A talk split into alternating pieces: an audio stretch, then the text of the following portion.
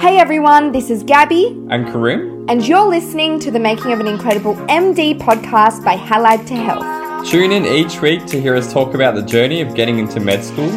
From GAMSAT to medical interviews, get the insider scoop from med students who have done it all before. So, stay tuned and get ready to get med ready.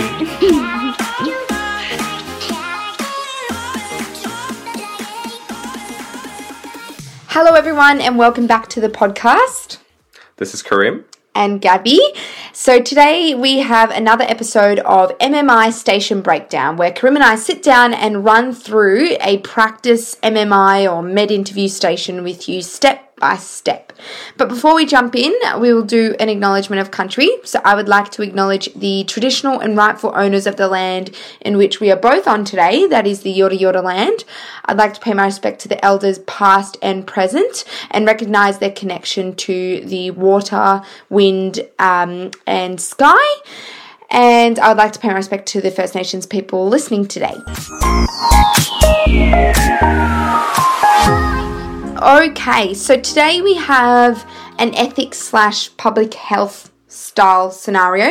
So, the same structure as last time. We're going to give you the scenario and the questions and give you time to pause and think about your response before we run through sort of our considerations or suggestions.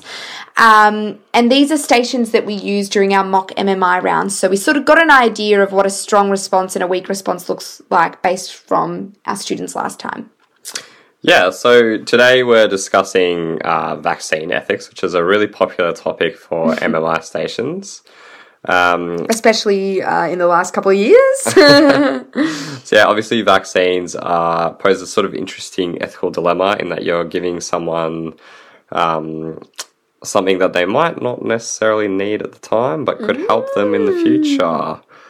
And so, you know, and everyone has a right to say whether or not they'd like a particular health intervention. Now you're giving away things. Don't say that. Yeah, Let's just but anyway, just have a think about this scenario. So, you're speaking with a friend when they mention that they cannot get a booking for the COVID 19 Pfizer vaccine for at least two months, and she does not want to get AstraZeneca, which is available now.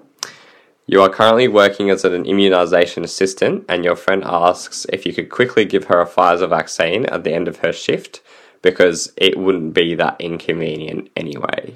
So there's the station, there's the scenario. Pause, have a think.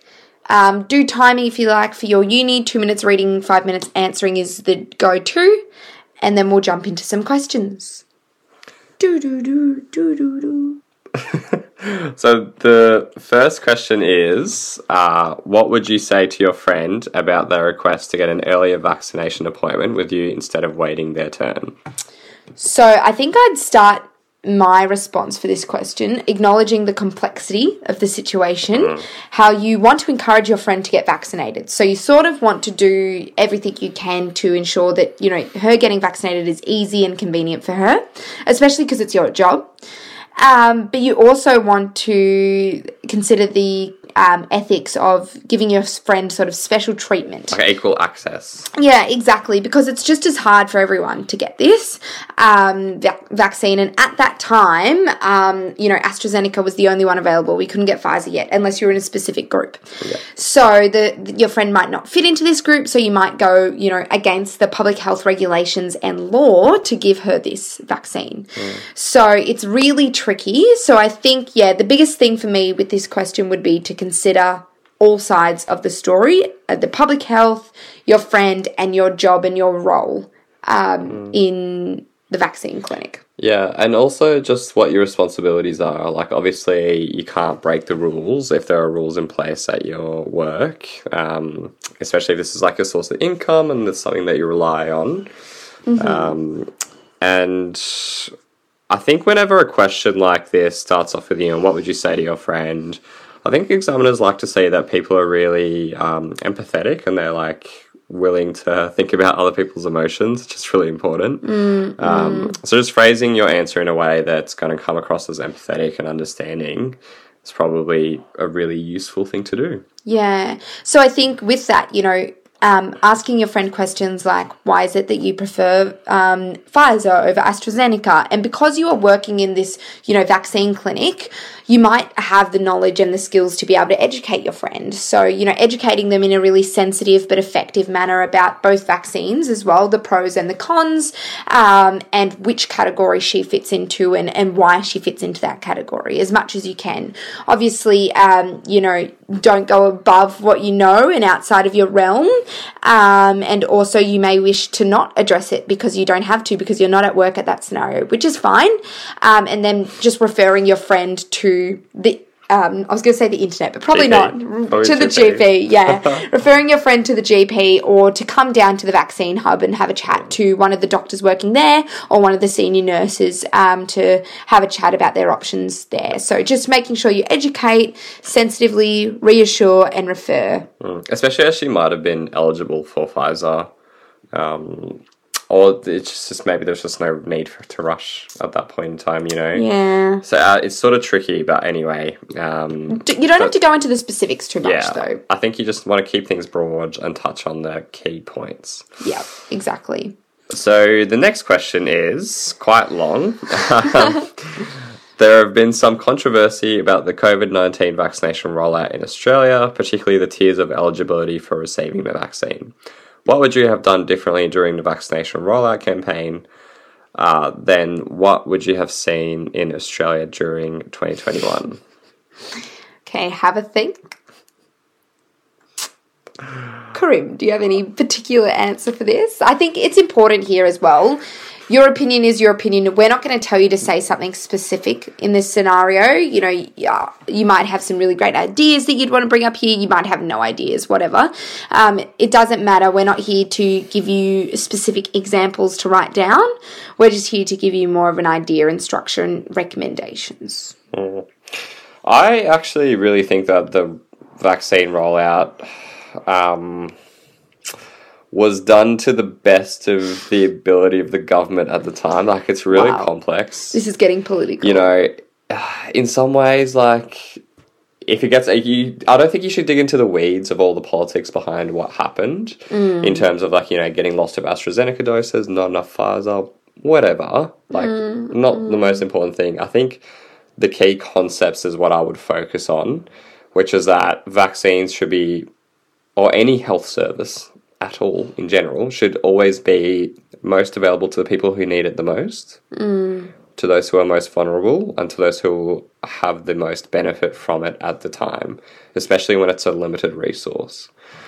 Uh, there are other stations that kind of dance around this idea. Like, for example, do you give a liver transplant to um, uh, an elderly person who might not get much benefit out of it, or they're still drinking alcohol, um, compared to like a young person who has some sort of autoimmune disease?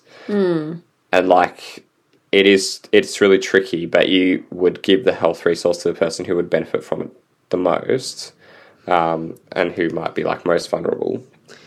Yeah, but I think it's important with this question not to dance around it, is to, you know, give an answer. Um, and so I think, you know, my answer would go about something like, again, this is opinion based, so take this with a grain of salt. Um, but I think my, yeah, response would be that rural and remote communities tended to have a lack of vaccines, um, and they were sort of the last ones to get it, which may be due to their geographical location that they're less likely to get the vac- uh, to get you know COVID in those communities. However, once COVID did come through those communities, it really rampaged through those communities. So I think I would really emphasize that the importance of getting the vaccines into rural and remote communities sooner rather than later, um, and you know not forgetting about those communities, but also distributing the vaccines in a more informed way. So really informing people of what they're going to get put into their arm, because I think this you know this vaccine hesitancy really did stem from um, lack of education and awareness, and you know just being scared because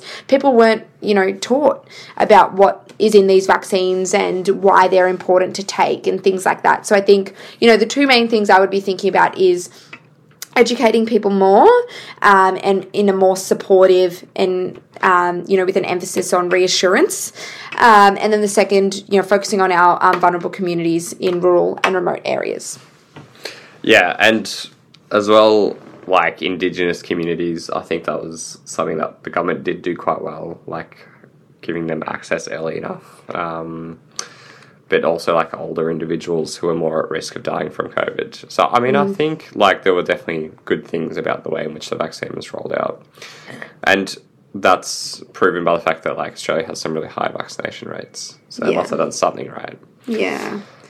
Okay, the next question is There has been some controversy about the media coverage of the COVID 19 vaccine. What do you think could be done to improve the relationship between the public and the public health education providers in Australia in relation to the COVID 19 vaccination? What do you reckon, Karim? Yeah, this is a really challenging question. Um, I think there's a lot that could have been done. For example, one thing that could have been done is I noticed that um, there wasn't much information coming out in diverse languages. So if you think about people, there's many people in Australia who are from a diverse cultural background who might not speak English. And so when information about the vaccine was being rolled out, they might not have received that information because they speak a different language. So ensuring that the media coverage included education in multiple languages is something that could have been done. And that's just one thing. Um, Yeah. Ensuring that it gets to the right groups, I think, is really important as well. So, like advertising and media coverage across multiple different media platforms. So, I mean, I'm sure a lot of us saw advertisements on TV, on the radio, also in social media, of course, where it's really important to help reach as many groups as possible. Um, Yeah. Yeah, I think that's a really good point. And making, you know, the media have, you know, their information giving in a, a more localized manner. So, really targeted to, you know, communities in WA versus communities in Victoria are very different. Um, you know, city based people or city based communities versus metro, sorry, metro is the same as city. So, metropolitan areas versus regional versus rural versus remote, they're all very different communities that care about different things. So, you know, making that more targeted. But as well, I think it just comes back to the point of education. Education wasn't done effectively, there wasn't enough of it. So, ensuring that we really put this education um, perspective on the advertising of vaccines so that people can make their own informed choices about getting vaccinations. Hi everyone, sorry to interrupt your podcast. Just popping in to let you know that our Hala to Health MMI season is just around the corner. This season, we have the option of both virtual and live circuits, where you can choose whether to submit your mock MMI and get feedback from an examiner at a later time, or attend the live circuits and get feedback from a real examiner who is a current medical student who's done it all before in live time. If you're interested in finding out more about these great MMIs, please find links in our show notes, or otherwise, you can head to our website to get more information. We'll see you at the live MMIs. And the lucky last question if you were promoting the COVID 19 vaccination, Karim, what would you say to someone who made a social media post claiming that the COVID 19 vaccine is a government hoax? Okay, so have a think about it. um, we get this question all the time. All the time, All the people at the vaccine clinic, because Karim and I both worked vaccinating for COVID, and people would always say, not always, but you know, there was a couple of people that said, How do I not know that there's a microchip in here? You know, or this is going to kill me. Can't you just spray it out and say that you gave it to me? Yeah, which it presents its own challenging ethical dilemmas. yeah. But anyway, um, I guess with uh, this sort of scenario, what you want to consider is like where that person's coming from and what their backgrounds and beliefs are. And I think recognizing that you might not be able to change their opinion in one conversation, um, but having an open and non judgmental conversation is probably the most powerful thing you can do with Yeah. uh, someone who's presenting with like doubts or vaccine vaccine hesitancy, as it's called. Um, because if you just go straight into judging them and ignoring what their concerns are, they're much more likely to ignore you and disregard your opinion. Which means they're much less likely to then want to get vaccinated. Yeah. Um, so that's just something to consider. I think you'd really have to approach it in an empathetic manner and get their point of view, understand where they're coming from, and then just present them with what you've been told and what you've been educated on and what you've been learning um, as much as possible, and then refer them to speak to someone they trust. So, especially Their regular GP. regular GP, family members, if they're family members. I mean, you wouldn't sort of say, oh, you should probably go talk to your family about that, but, um, you know, there's been some studies that show that if you, your opinions are much more likely to be changed by people who are closer to you, like really close friends and close family, um, are much more likely to shape your opinions, which sort of makes sense. So, like encouraging them to talk to people that they trust, I think is really important. Yeah, yeah. And again, going back to that, you know, being really non judgmental and supportive, letting them ask as many questions as they have and you answering them in, you know, to the best of your ability. I found it really hard answering, you know, is there a microchip in here? Because, you know, I've seen the ingredients and I haven't seen microchip in it, but am I really 100% sure there's not a microchip in it? I don't know, there could be, but you know, I think the biggest thing is letting them ask those questions, giving your answers, not lying as well, like don't fill them with lies and, you know, promises that you can't keep, but also, you know, seeking advice from, you know, your fellow colleagues at the vaccine hub is really mm. important you know, there were some senior nurses and doctors that worked at the vaccine hub that had better answers than I did. So I would often yeah, refer them to them and sit in with those conversations as well as I've already built a rapport with this patient. So if I can sit in with them having a chat with the senior doctor or senior nurse, um, then, you know, I think that that communication is better. But at the end of the day, remembering it's their choice. It's Yeah. their choice whether they get that vaccine in their Absolutely. arm. So all you can do is provide them with all of the facts that you have, a safe environment to make a decision, and then they can make their informed choice as to whether they're going to walk away with the vaccine in their arm or leave it on the bench. Yeah, really well said, especially that last part about consent. Because yeah, there were plenty of times where you know people changed their mind and they decided, you know, I actually don't want this vaccine, which is mm. okay. Like that's their decision. Yeah, yeah, exactly. And not let making them feel guilty about that Yeah, well. so important. Yeah. Because you don't want them to have a negative experience with healthcare for like long term repercussions. Because, you know, if they have a negative experience with doctors and nurses, they might wa- not want to go see their doctor, and, you know, that can have repercussions later down the line. Hmm. Um, and now we're thinking really broadly, it's just But, sort of yeah. reaching, but you, you, like that's something to think about as well. Like, we don't want people to have bad experiences in healthcare as much as possible. Yeah. So that's all of our questions, but the main points from this type of scenario that we're looking for is for you to have a well structured response.